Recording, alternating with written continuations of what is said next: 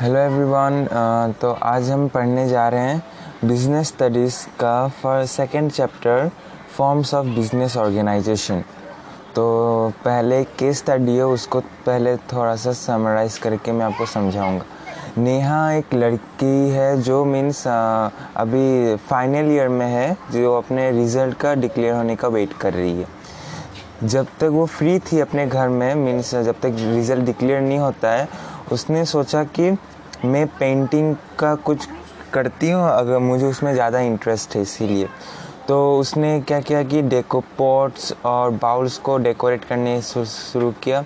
क्लेस pot और bowls को design और डेकोरेशंस उसके फ्रेंड्स उसको बहुत अप्रिशिएट किए उसको लेके।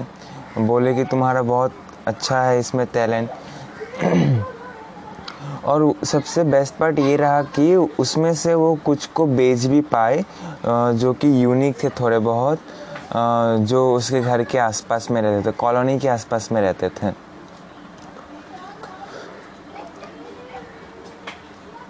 तो इसी के कारण क्या हुआ कि वो थोड़ा बहुत अपने रेंटल पेमेंट्स को भी बचा पा रही थी।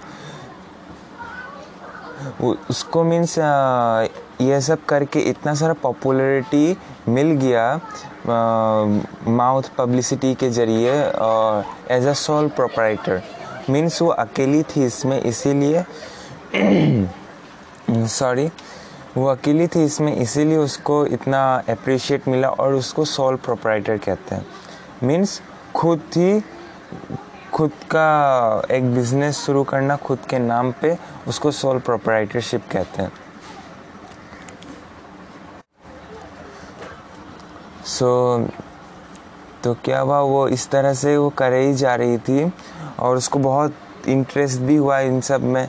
तो by the end of summer mean summer ख़त्म होने से पहले मीन समर ख़त्म होने के समय she found that she found that she had been able to make a profit of 2500 means उस समर के एंड होते समय उसको स, स, पता चला कि वो दो हज़ार पाँच सौ रुपीज़ का प्रॉफिट गेन की है अपने इस आ, क्या कहते हैं इस बिज़नेस से जो है आ, क्ले पॉट्स को डेकोरेट करने।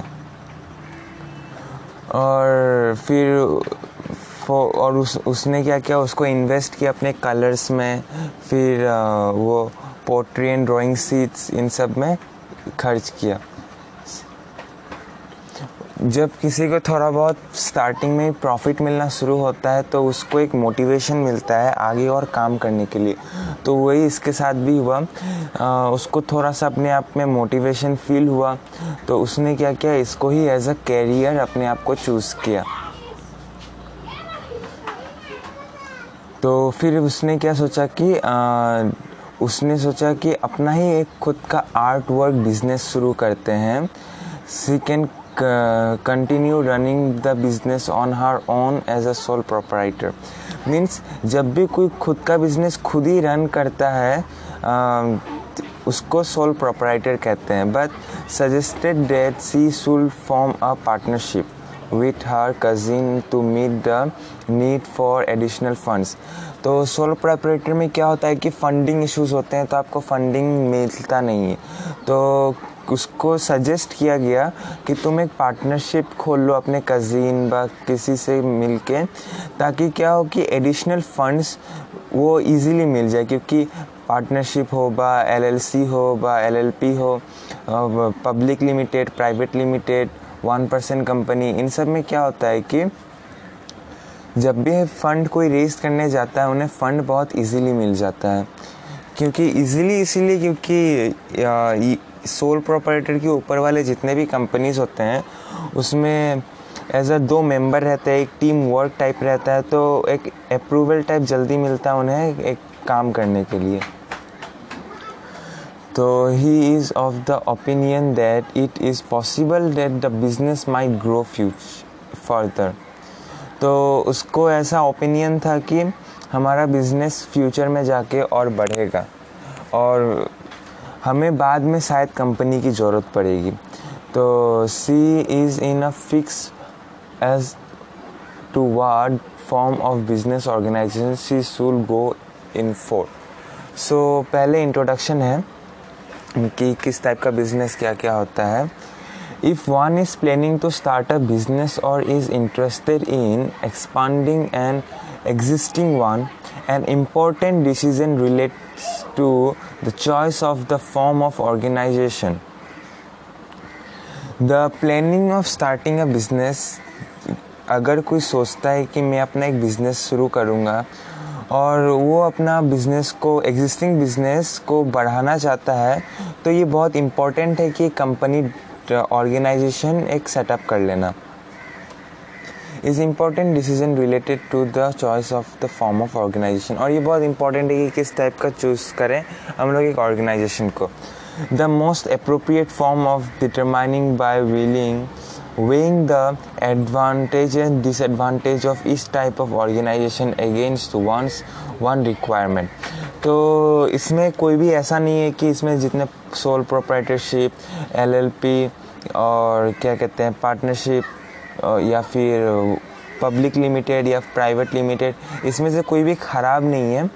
बस प्रॉब्लम यही है कि सब में एक एक डिसएडवांटेजेस है। अब सोल प्रोप्राइटर में है कि आप सपोज़ अगर लोन लेते हैं अपने बिज़नेस के लिए तो अगर आप लोन रीपे नहीं कर पाते हैं तो आपके फ़िज़िकल एसेट्स व आपके सारे एसेट्स ले लिए जाएँगे। जैसे कि आपका घर, आपकी गाड़ी और वही अगर कोई पार्टनरशिप एज अ कंपनी या फिर joint stock company type setup करता है तो क्या होगी, बस उसके बिज़नेस एसेट्स जाएँगे, उसके खुद के एसेट्स नहीं जाएँगे।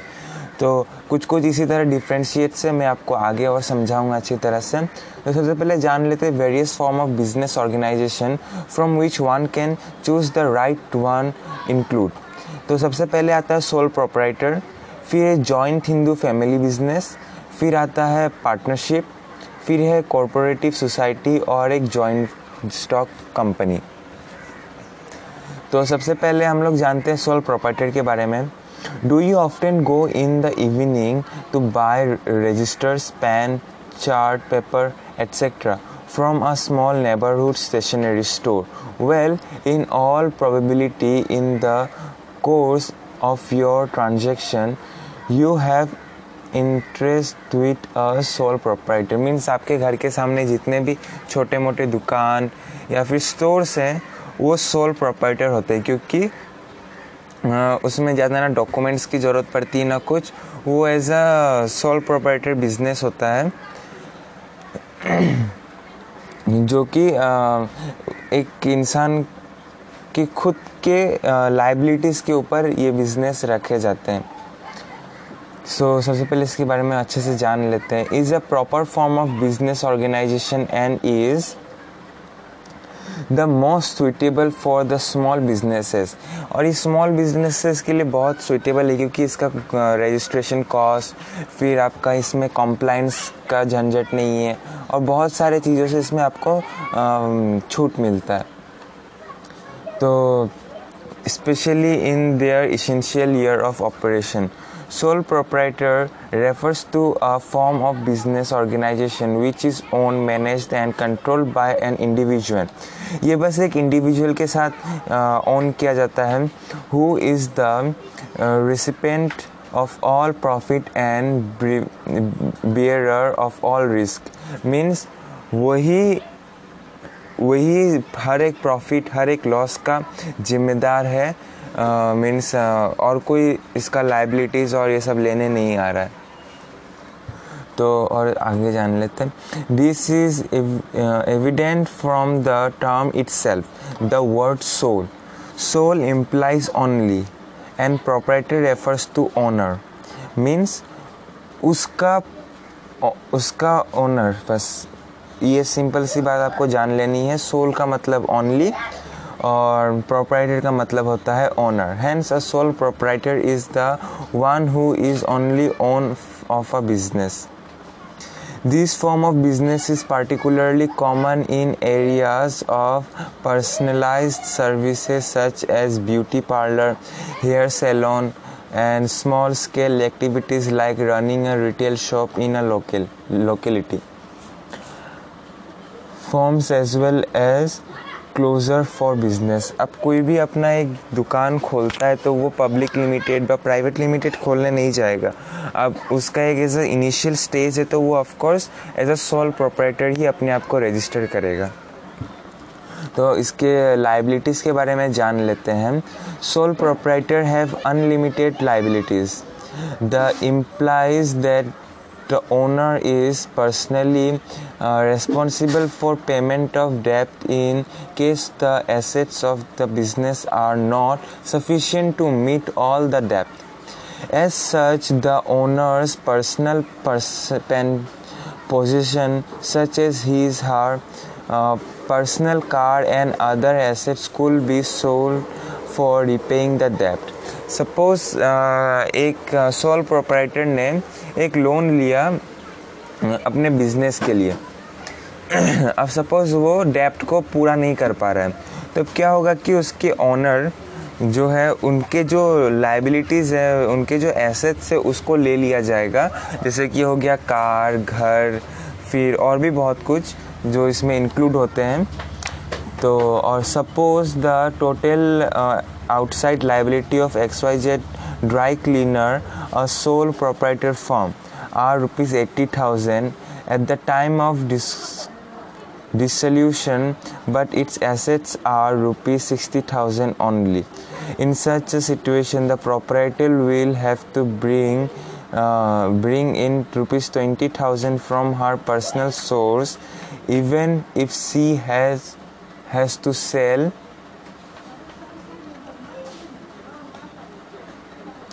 Sell salient characteristics of the sole proprietor form of organization are as follows.